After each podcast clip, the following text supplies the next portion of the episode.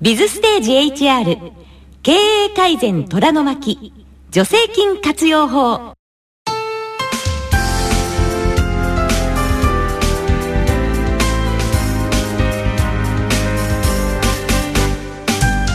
日々ビジネスの場で活躍されているあなたに、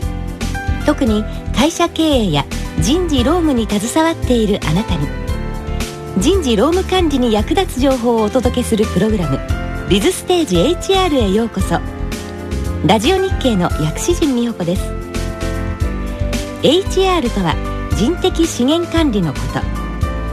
ビズステージ HR では社会保険、労働法規、労務など働く人に関する制度や問題を取り上げていきます。この時間は経営改善虎の巻助成金活用法と題して、主に厚生労働省管轄で支給される助成金の活用方法を8回シリーズでお届けします。ビズステージ HR シリーズの有料販売コンテンツ経営改善虎の巻社会保険料節約法と合わせてぜひご利用ください。講師は社会保険労務士で株式会社セレナ執行役員の松川優真先生です。よろしくお願いします。よろしくお願いします。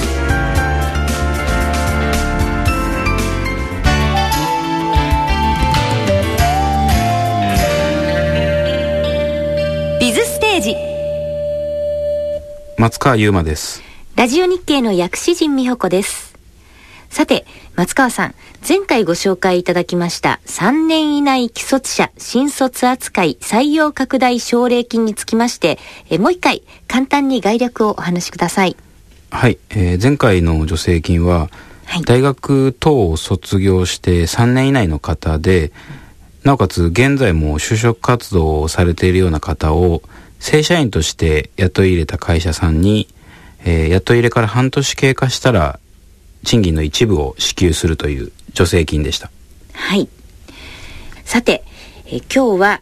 この番組5回目となります。どんなお話をしていただけるんですか？はい、今回から2回にわたってなんとか解雇を避けたいと、はい、従業員の雇用を守りたいという経営者の方のために雇用を守るための助成金をご紹介したいと思います。はい。今回取り上げますのは中小企業緊急雇用安定助成金のその1となります。今日はこの助成金の狙いや仕組みと休業について紹介してもらいたいと思います。まずこれはどんな助成金になりますか？中小企業の雇用を守るための助成金となります。平成20年の年末頃に創設された助成金なんですけれども、はい、中小企業が解雇や雇い止めを行わないように、従業員の雇用を守れるように給料の一部を国が助成すると、そういう助成金になっております。ここで用語解説です。中小企業とは、中小企業は中小企業基本法の中で業種を4つに分けて定義されています。その定義は、飲食店を含む小売業で資本金5000万円以下または従業員50人以下、サービス業で資本金5000万円以下または従業員100人以下、卸売業で資本金1億円以下または従業員100人以下、その他の業種で資本金3億円以下または従業員300人以下となっています。なお今回のテーマ中小企業緊急雇用安定助成金は、この中小企業基本法における中小企業に加えて個人事業主も対象としています。はい。今ご説明いただいたその中小企業、日本の企業では 99% 以上が中小企業に該当すると思うんですが、はい、その中小企業が活用できる助成金がこの助成金となります。はい。では国がこの助成金を設けた目的というのはどういうものになりますか？現在のその景気の変動を受けて、はい、事業活動の縮小を余儀なくされた、つまり売上が落ちてしまった会社が、はい、なんとかその従業員の雇用を守るために休業や教育訓練などを行った場合に、はい、その賃金の一部を国が助成して雇用を守ってもらおうと、そういう目的でこの助成金が作られました。この助成金の対象になる企業というのはどういう条件を満たす必要があるんでしょうか。まず雇用保険に入っている会社であるという条件がまずありますが、はい、次の条件としまして生産量要件というものがあります、はい。この生産量要件というものなんですが、簡単に言うと売上高や生産量が下がっているという条件なんですね、はい、具体的には例えば平成24年の3月からこの助成金を使い始めるとして、はい、その直前の3ヶ月、平成23年の12月、平成24年の1月、2月、この3ヶ月と、はい、その直前の3ヶ月、つまり平成23年の9月、10月、11月、この売り上げを比較して 5% 以上売り上げが減少している、はい、もしくは、昨年の同じ3ヶ月を比べることもできます、はい、つまり平成23年の12月、平成24年の1月2月の売り上げと、はい、平成22年の12月、平成23年の1月2月、この3ヶ月の売り上げを比較することも可能です。はい、それでも 5% 以上減少して、売り上げが減少していることが必要だということですね。はい、確かに原則はそうなんですが、直近の決算等の経常損益が赤字であれば 5% 未満の減少でも可という緩和された条件もありますので、仮に 1% の減少であっても直近の決算等の経常損益が赤字であればこの条件を満たすことになります、他には今回の震災で被災に遭われた方や円高で苦しまれている方などに対しての条件の緩和措置もあります、はい、暫定的な緩和措置がいくつかあるわけですね、はいはい、ただし給付日数には制限があるので、はい、その点だけご注意ください、はい、詳しくは厚生労働省のホームページをご確認いただければと思います、はい、他には会社がこの助成金を不正に受給するようなことがあれば当然返還請求もされますし、はい、この助成金が適正に活用されているかどうかの取り締まりや視察などもございますので、はい、その点はご注意ください、はい次の条件としましては、実際休業を行うことというのがあります。はい。その休業にはルールがあるわけですね。まず、先ほどご説明した通り、この助成金が開始されてから1年間、その1年間以内に実際この休業がまず行われることという条件があります。はい。次の条件としては、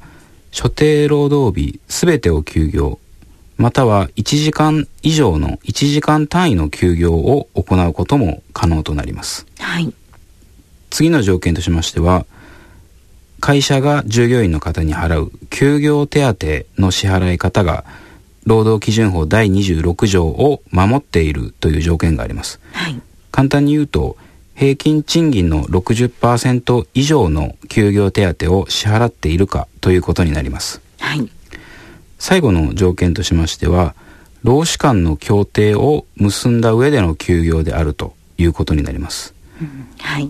ですので、会社が一方的に従業員に情報を与えずに休業を行わせるということはできません。この助成金支給額というのはどうなっていますか？はい、会社が支払う休業手当の5分の4を国が助成するということになっております、はい、ただしこの助成金の金額には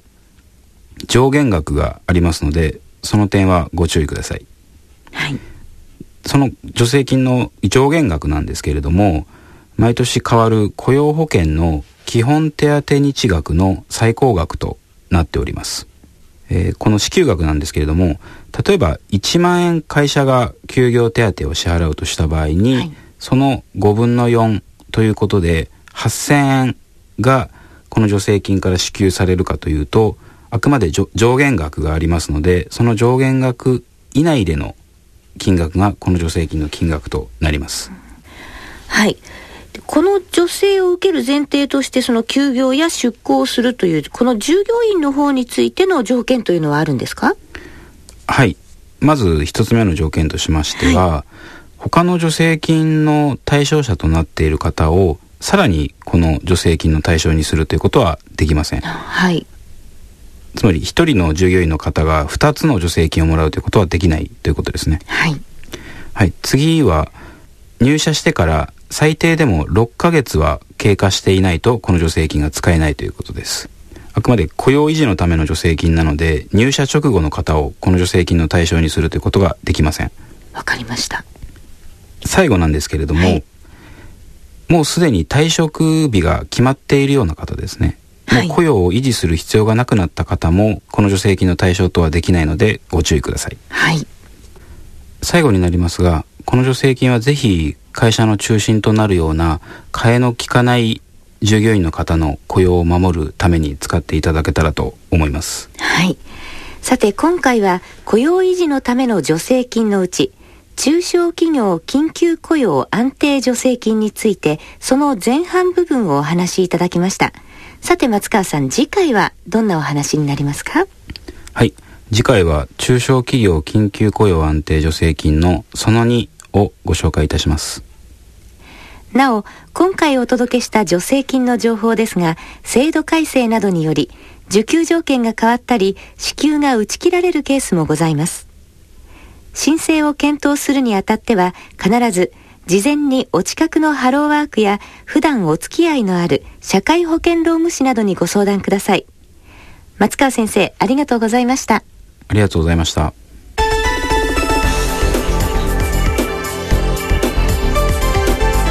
ビズステージ HR 経営改善虎の巻助成金活用法、いかがでしたでしょうか？ビズステージ HR ではこの他にも有料版をご用意しています。社会保険の仕組みを知り、節約できるところは節約するためのアイデアをご紹介する経営改善虎の巻社会保険料節約法のパート1パート2をそれぞれ2100円でダウンロード販売中。パソコンで聞くタイプやデジタルプレイヤーにダウンロードして手軽に聞ける有料ポッドキャストタイプなどをご用意しました。また CD2 枚組は5250円で発売中です。詳しい購入方法はぜひビズステージの番組サイトでご確認ください。ラジオ日経のウェブサイトからアクセスできます。経営改善の一つの選択肢としてお使いください。ぜひお聞きください。番組ではあなたからのご意見ご感想をお待ちしております。ビズステージウェブサイト右端の下の方にご意見お問い合わせというリンクボタンがあります。また携帯電話からは公式サイトラジオ日経モバイルにアクセスしてください。ご意見ご感想楽しみにお待ちしています。それでは今回のステージはここまでです。ビズステージ HR 経営改善虎の巻助成金活用法、お相手は松川優馬とラジオ日経の薬師陣美代子でした。